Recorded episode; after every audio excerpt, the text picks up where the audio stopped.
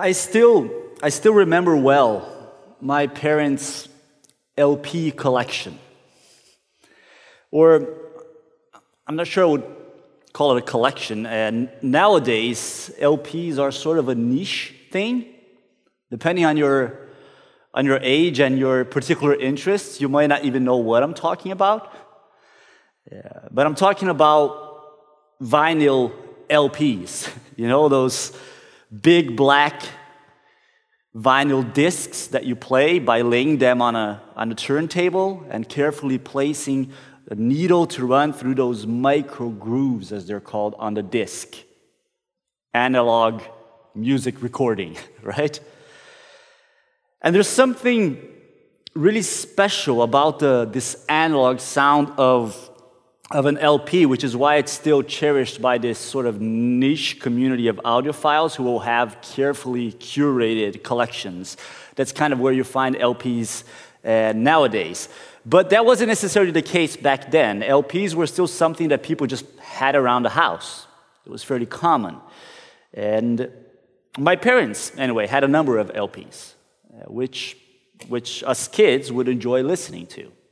or Something fun about getting the thing and you know flipping it when you go from one side to the other and all of that. And I particularly liked my mom's LPs of Brazilian music, Brazilian popular music, especially the ones from Chico Buarque, which is a very well-known uh, Brazilian composer. And one of those albums that she had in an LP was his 1976 release called Meus Caros Amigos, My Dear Friends, would be the translation.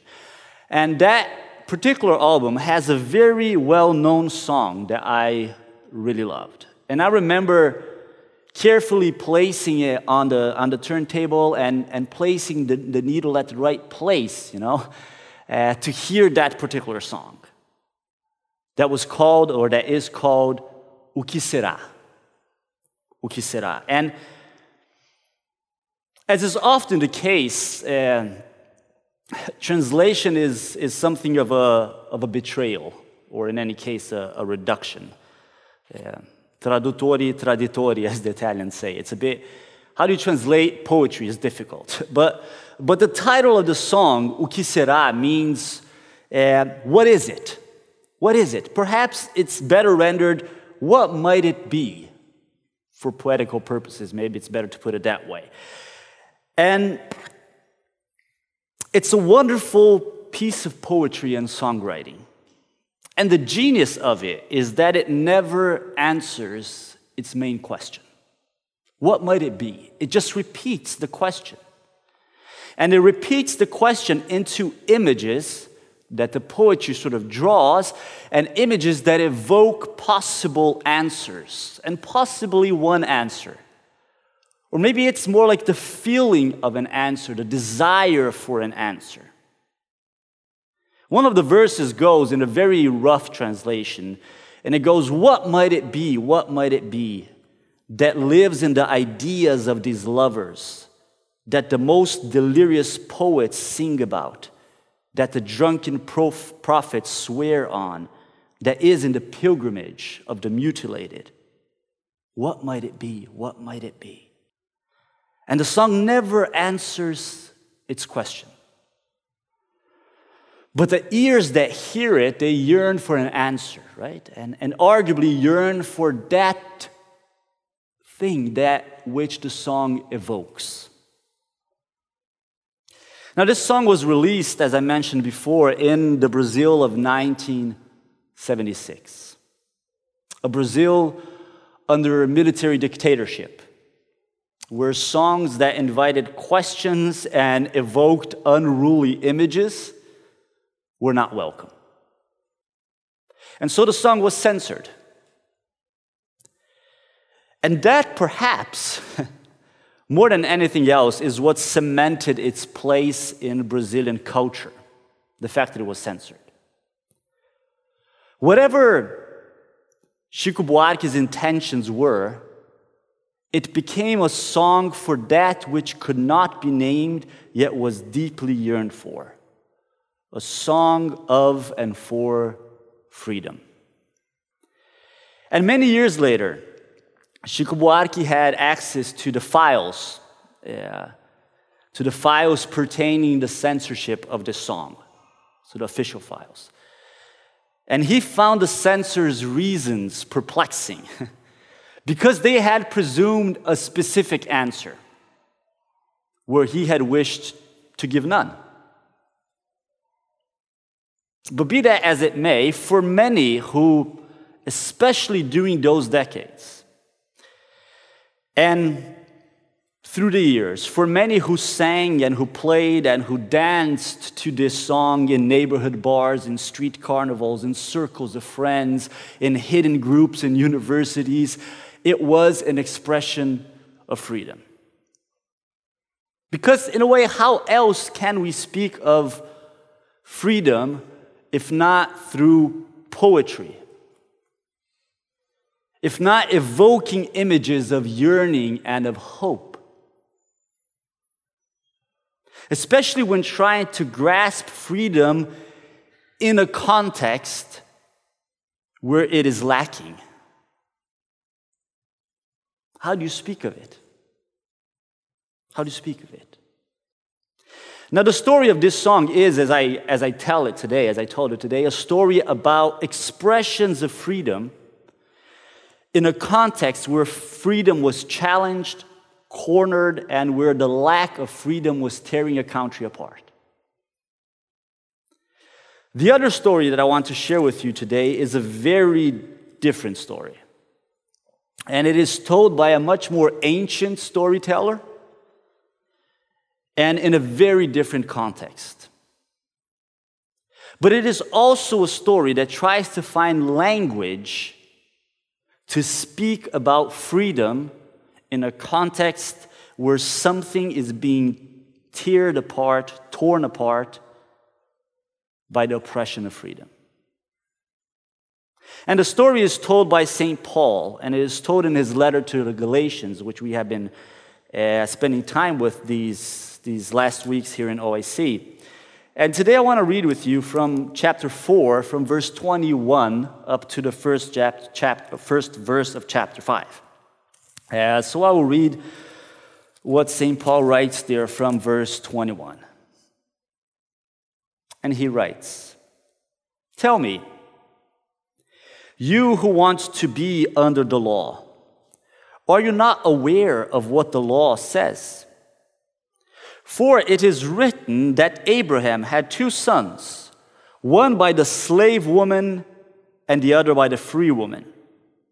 His son by the slave woman was born according to the flesh, but his son by the free woman was born as a result of a divine promise.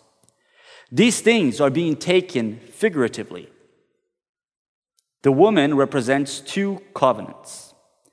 One covenant is from Mount Sinai and bears children who are to be slaves. This is Hagar. Now, Hagar stands for Mount Sinai in Arabia and corresponds to the present city of Jerusalem because she is in slavery with her children. But the Jerusalem that is above is free, and she is our mother. For it is written, Be glad, barren woman, you who never bore a child. Shout for joy and cry aloud, you who were never in labor, because more are the children of the desolate woman than of her who has a husband. Now, you, brothers and sisters, like Isaac, are children of promise. At that time, the son born according to the flesh persecuted the son born by the power of the Spirit. It is the same now. But what does Scripture say? Get rid of the slave woman and her son, for the slave woman's son will never share in the inheritance with the free woman's son. Therefore, brothers and sisters, we are not children of the slave woman, but of the free woman. It is for freedom that Christ has set, set us free.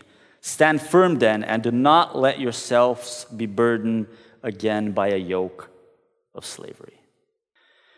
How else can we speak of freedom if not through poetry and evoking images? Images that churn sort of the loose pieces of our souls. And here Paul brings an allegory. And it is of utmost importance that we remember that. The NIV translation we read says these things are being taken figuratively, right? Uh, the original straight out says this is an allegory. This is an allegory. And this is very important. I, I confess I struggled, I hesitated with this story at first. And I struggled with these images. And I struggled because the story of how Abraham and Sarah, how they treat Hagar, is a horrible story. It's a terribly unjust story. And I, I struggled because there seems to be very little critique of the whole construct of slavery here, right? It's a very different time. And also, I struggle because there are those who have taken Paul's image way beyond its literary context and its literary use and have abused it as a base for anti Semitic theologies. And I think it's important to name those things. They're there, they're part of the struggle we have with scriptures that are from a different time and how they're used. But here, it's important to remember that Paul isn't explaining something about Abraham, Sarah, and Hagar for us. What Paul is doing is he is building an allegorical landscape that evokes images that speak into the experienced reality of the people he's speaking to and to what is going on in the churches of Galatia. And it is speaking into the issues of freedom and lack of freedom in that context. Paul had earlier in the letter to the Galatians, he had argued that Christ was the fulfillment of the Abrahamic promise. Now, what is that? That is a foundational promise to the understanding of the people of God. And it comes from way before the Torah uh, or before the law as it was understood by the Jews. It comes from the beginning of their story, the root of how they understood themselves and how they understood God's revelation to them as a people. And it comes to when God calls Abraham and says, Go from your land Go where I'm going to send you. I will bless you. I will make a people through you, and through you I will bless the nations. And that promise was for the Israelites through many years the beginning of their understanding as a people of God. They were the people that were the inheritance of Abraham. They were the expression of that blessing through the ages. And Paul looks at that and he says, and we talked a bit about this last uh, uh, uh a few weeks ago. He talks a bit about how it talks about the the seed, right?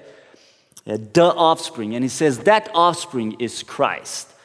And in Christ, God is truly fulfilling that promise to its full extent. Because through Christ, now all nations are truly being blessed by the revelation of God to Abraham. That's Paul's argument, right? So he's saying everything that happens in between happens under and at the service and in the fulfillment of this promise, which is now fully fulfilled in Christ. Christ is the one through whom God fully reveals himself and, and, and brings a means of redemption to all of humankind. And Paul had already been doing this before. And when he now picks this story with, goes back to Abraham and transports their, what's going on with him back to this allegorical image of Abraham, this, this allegory is serving two purposes. One, it is reaffirming that the non Gentile, the non Jews, the Gentile, the non Jews believers in, uh, in, a, in the churches of Galatia, that they were children of Abraham and children of the promise. Now, why is he needing to say that?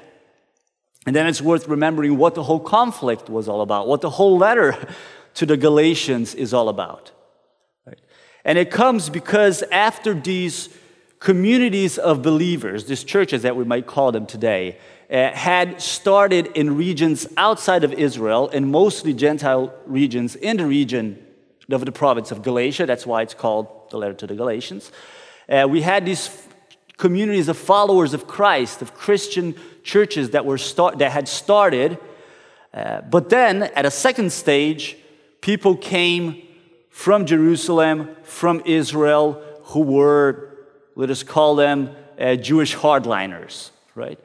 Uh, and they were coming to these communities and saying, if you want to follow Christ, Christ was a Jewish Messiah. If you want to follow Christ, you need to become Jewish and you need to follow the full extent of the Torah, of the Jewish laws, especially because those were strong markers of identity, uh, Jewish purity laws regarding circumcision and regarding food and regarding manner of worship.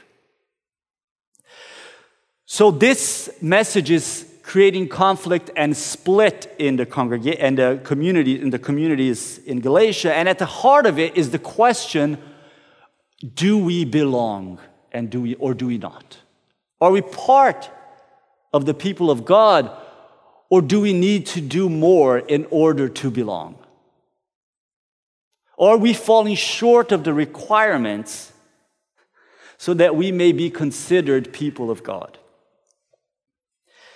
And Paul is, with this allegory, he's reaffirming that no, you are children of the promise, not because you submit to the Jewish laws, but because of Christ, because Christ is the seed that fulfills the promise that God had made to Abraham. And with this, Paul again, as is not saying that that that was not part of the development of the promise, but he's saying that in Christ, all nations are finally truly included. Wasn't that the promise? Through you, I will be, I will make you a blessing to all the nations. Through you, all the nations will be blessed. So Paul is arguing that, but he's also doing something else, which is he is arguing that submitting to Torah, submitting to the, to, to the law, as a necessity for inclusion, that that would be, in fact, walking away from the Abrahamic promise and not towards it. Because the whole argument of these Jewish hardliners uh, was that you need to do this in order to be part of the promise. And Paul is flipping that on his head and is saying, no, if you do that as non Jews, if you now start to submit to all of these rules and understand them as necessary for your belonging, you are in fact walking away from the promise, undoing and not trusting the promise of God. So he makes this image of these two uh, women as two covenants to essentially speak about two ways of engaging with the promise. The promise that God would be with us, for us, and make us into his people. And there is one way, which is the way of freedom, and there is one way, which is the way of slavery. And that's what he's doing with this image. And in this image, he is saying that the law in the context of the fulfillment of promise in Christ that the law was essentially a means of human control and therefore a rejection of grace. A rejection of grace. To put it differently, the children of freedom are the children of God's redemptive grace, are the children who say, What God has promised and what God has done in Christ is enough. Is enough. The children of freedom are the children of God's redemptive grace, and the children of slavery are the children of mankind's attempts of control. And here we have to go a bit into the story of Hagar and Sarah and how that happens. And this is why Paul brings, because this is their story, right? And he brings them into the story to imagine the logic of what's going on. And what happens is that Pro- Abraham had promised, or God had promised to Abraham, sorry, that through his descendants, he would bless the nations and he would be blessed. But Abraham had no kids. And Abraham was getting old. And Sarah was getting old. So, God, we got to fix the promise, right? We got to do something. This ain't going anywhere. So, how do we use a bit of human wit to fix God's promise? And what Sarah does then is she does something which was actually a resource at the time in the culture. If a woman was barren, couldn't bear children, she could get one of her slaves to bear children for her. And that's what she does.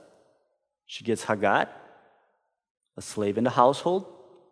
She offers her to Abraham. Says, Abraham, you have a child with her, and this child will be considered my child because she is my slave. You can see everything that is wrong here, right? but Abraham does it. Right? Abraham does it. Has a child with Hagar, Ishmael. And eventually, yeah, this leads to conflict, right? This leads to division.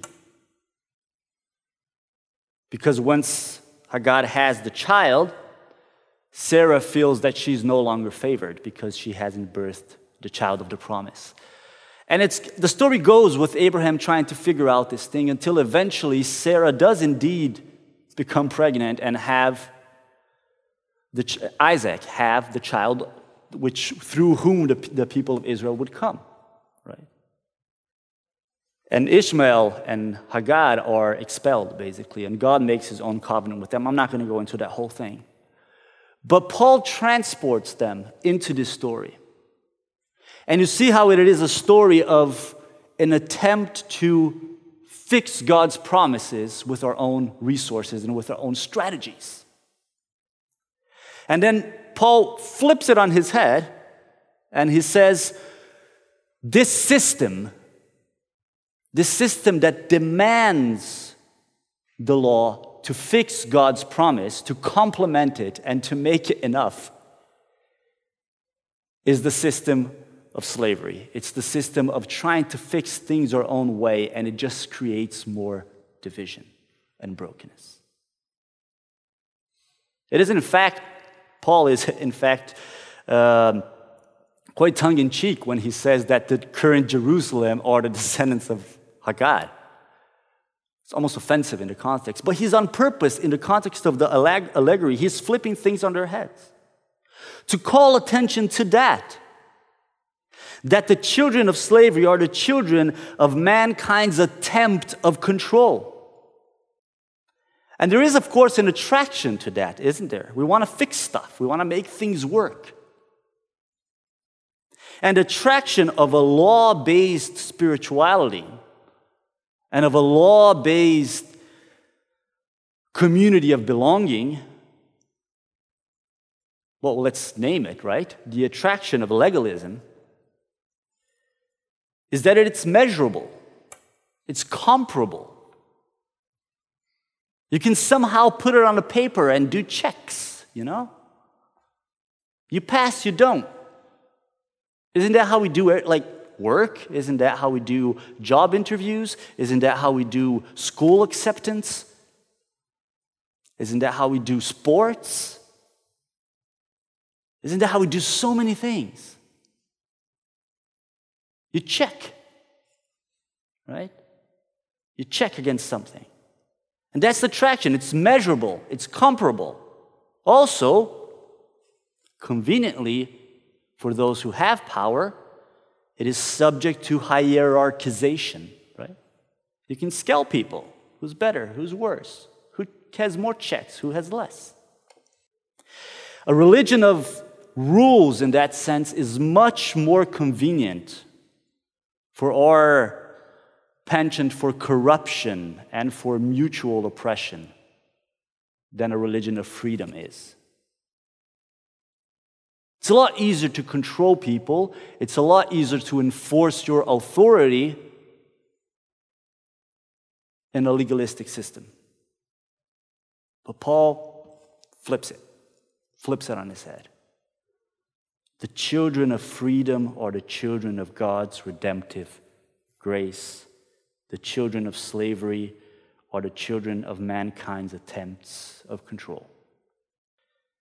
And this is not specific to Jewish legalism. This is what we get when we sort of just pull it out of its context, right? But actually, in the letter itself, just a bit before the, the part that we read, in the beginning of, uh, in, uh, from verse 8, from chapter 8, when he's leading towards this allegory,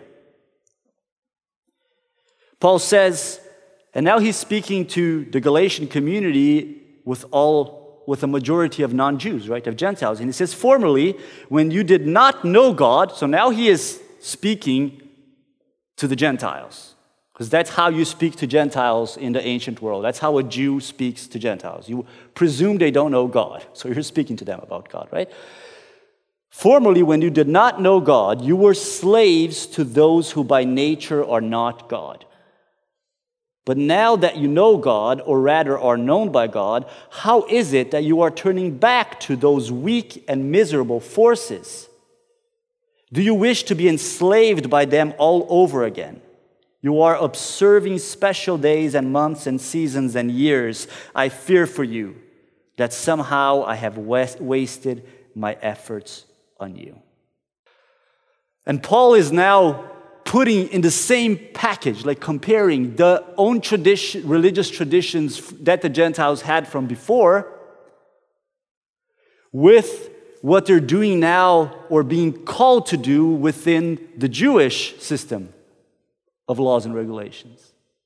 And why is he doing that? Because he's calling attention to you're operating on the same system, right? The same mechanism that presumes that these things are necessary and are barriers to God's grace. In another translation, uh, it will say instead of, let me find where we are here. Uh, how is it that you are turning back to those weak and miserable forces? It says to those weak and beggarly forces, forces that beg. And that's a wonderful image because it points to a religiosity that needs to cave attention and favor from the divine.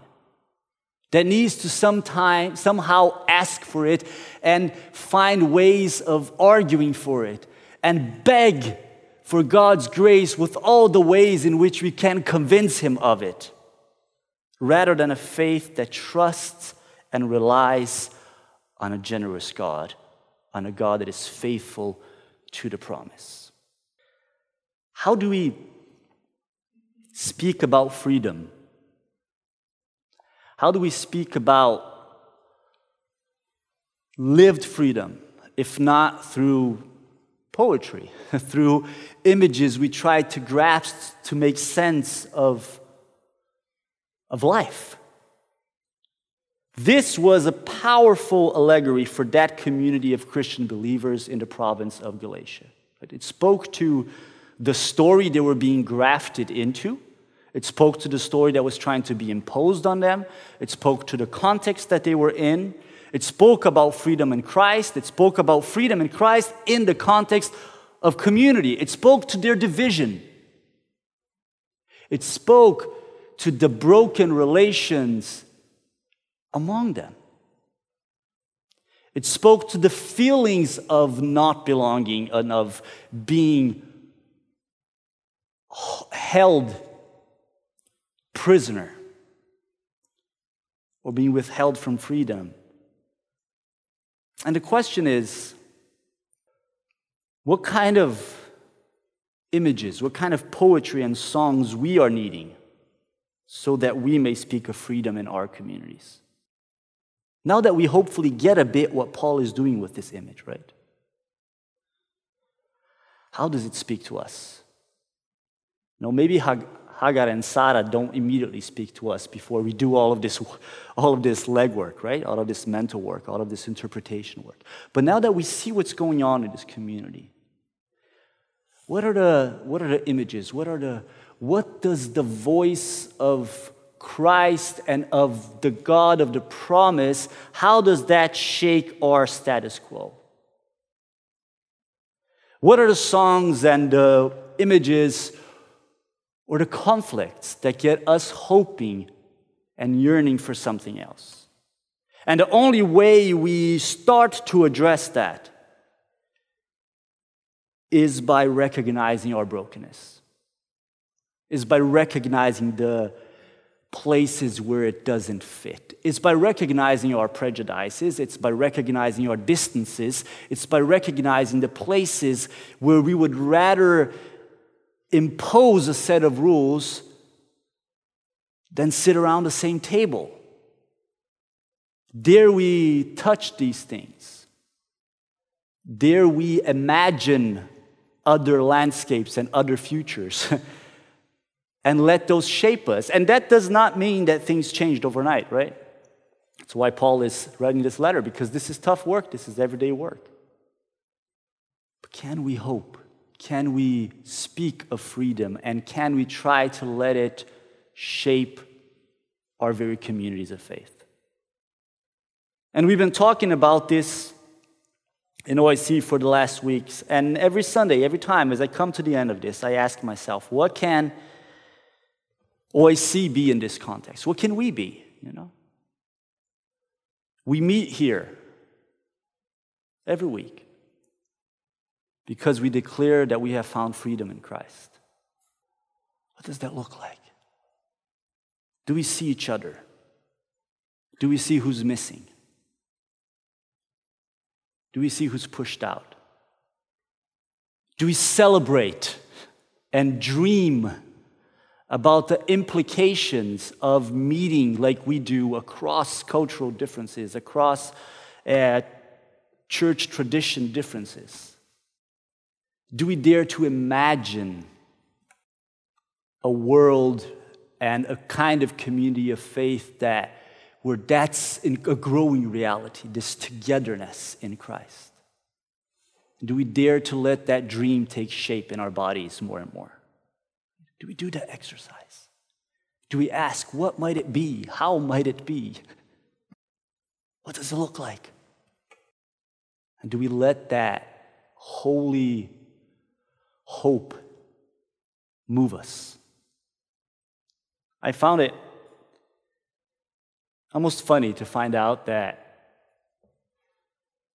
that Chico Buarque wasn't necessarily talking about free, or that that was not his direct agenda, you know. Because for me, it was obvious when I was a kid, and when I heard his story from my parents, and when I studied the context of the military dictatorship, I was like, yeah, you know, this is what we're imagining and, and going into. But I, I, I, th- I, I love that he did it that way, that he left the question open, right? But the reason this song came to me is that is this image of the people daring to dance into a hope of something that they want, right? Daring to play a tune that speaks defiantly of something that will be. Somehow transporting it to now. And I think we can do that with poetry, we can do that with art, we can do that with song, and we can do that with community. We can do that with our relationships with the tiny ways in which we transport into our personal relationships, into our community relationships. These things we dream and speak of. St. John gives us a vision, right? When he's speaking of revelation and he's wrapping the story of the world and all these symbols that we see in the book of Revelations. And he gives us a vision of people of all nations and all tongues bringing their beauty before the throne of God and worshiping him with one voice in togetherness. Do we dare to transport those images to our personal relationships?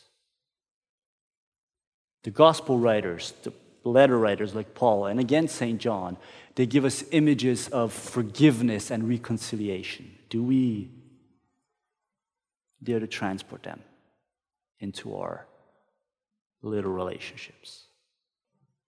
Maybe we can hope that our story will be a story that speaks of that. will be a story that speaks of freedom in Christ, unity in Christ, grace taking shape in lived lives. And it is our walk and our task as we go from here to keep on asking what does it look like?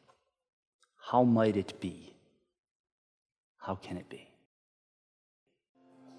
May the Lord bless you and keep you.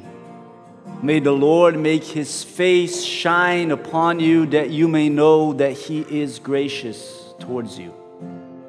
May the Lord turn his face towards each and every one of you into the challenges that you face, the hopes that you yearn for, that he may bring you of his peace.